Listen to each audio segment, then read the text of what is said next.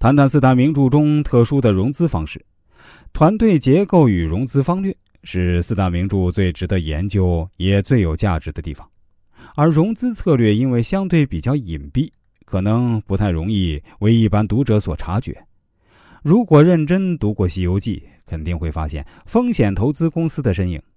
当然，这个风险投资公司远在上界，确实不容易发现。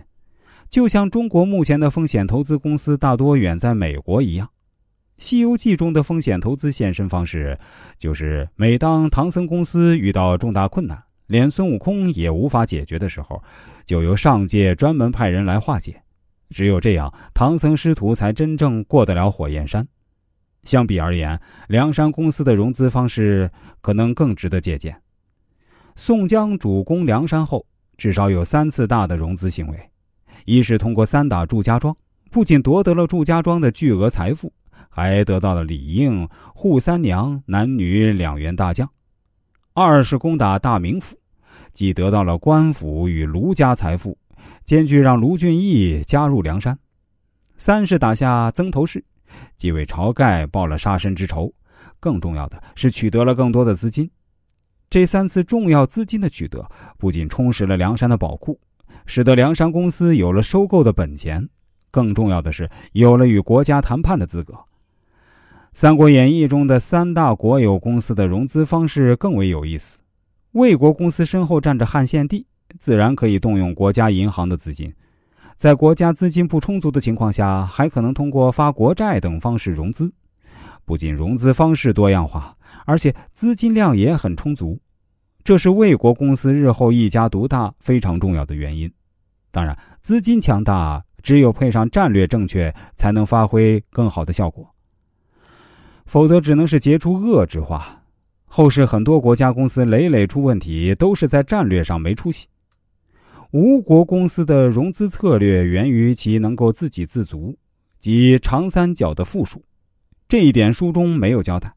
估计吴国公司应该是当时天下最会做贸易的公司。水运两江两业都并收。丝绸、茶叶是重要贸易品，使得吴国的富裕程度虽然不能与魏国比，但足以拥兵自重了。相较而言，蜀国公司在资金上最为短缺，在融资上用的心思最多，花样自然也就最多。刘备先是动用了糜夫人糜家的财富，然后是皇族是空头支票。哭穷式融资、赖皮式东挪西借等，用尽了各种手段，即使占据了成都，资金始终短缺的窘境才算是基本摆脱。估计蜀国公司与吴国公司一样，后来也是以融资贸易见长。贾氏家族的第一桶金是因为宁荣二府的特殊皇家贡献取得的。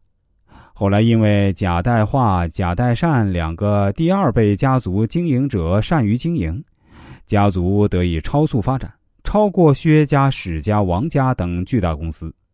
在这个时期完成的四大家族之间的联姻，也从这个时期开始频繁了。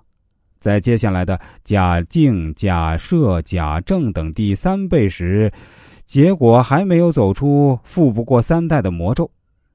事实上，已经开始走下坡路了。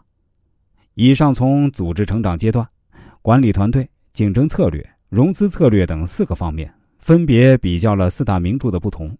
从这些比较中可以看出《水浒传》的特殊性，即从小人物与小组织的角度探讨了人性与壮大的方法。